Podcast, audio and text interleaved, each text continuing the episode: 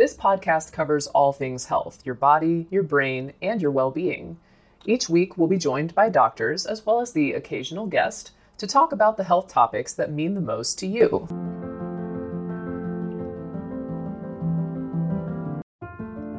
We take this few seconds off to inform you, our valued loyal listener, about the best health and fitness podcast shows from the Nezpod studios.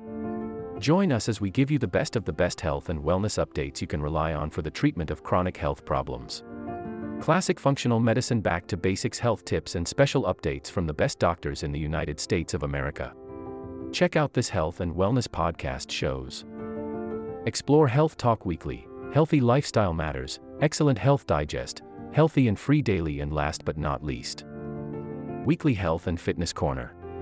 Also, check out Nasty Boy CC, the truest story never told fiction podcast, for that real life on the go experience with the 27 year old Golden Boy, who made our guest invite number one list. He tells us about his story as it happens in real time and in real life. It's Nasty Boy CC, the truest story never told. Go get a load of that happiness because happiness is healthy as we know it. Join us every week as we continue to provide you the best of health and fitness wellness updates from around the globe. Enjoy the show.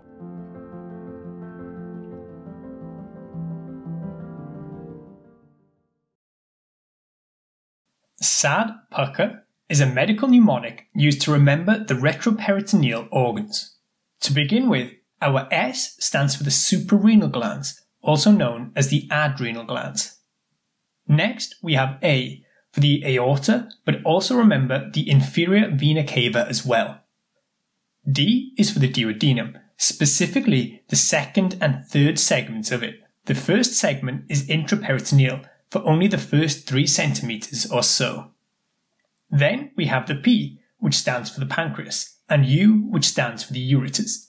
The way I remember the difference between ureter and urethra is that the ureter goes to the bladder.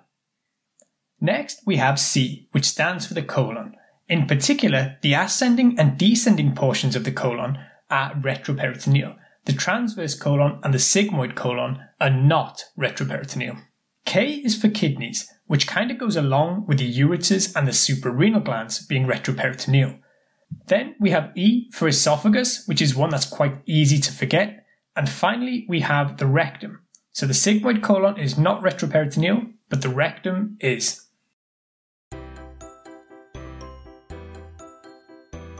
This will conclude the episode. Thanks for tuning in. If you like what you hear, please leave a comment and subscribe. Thank you.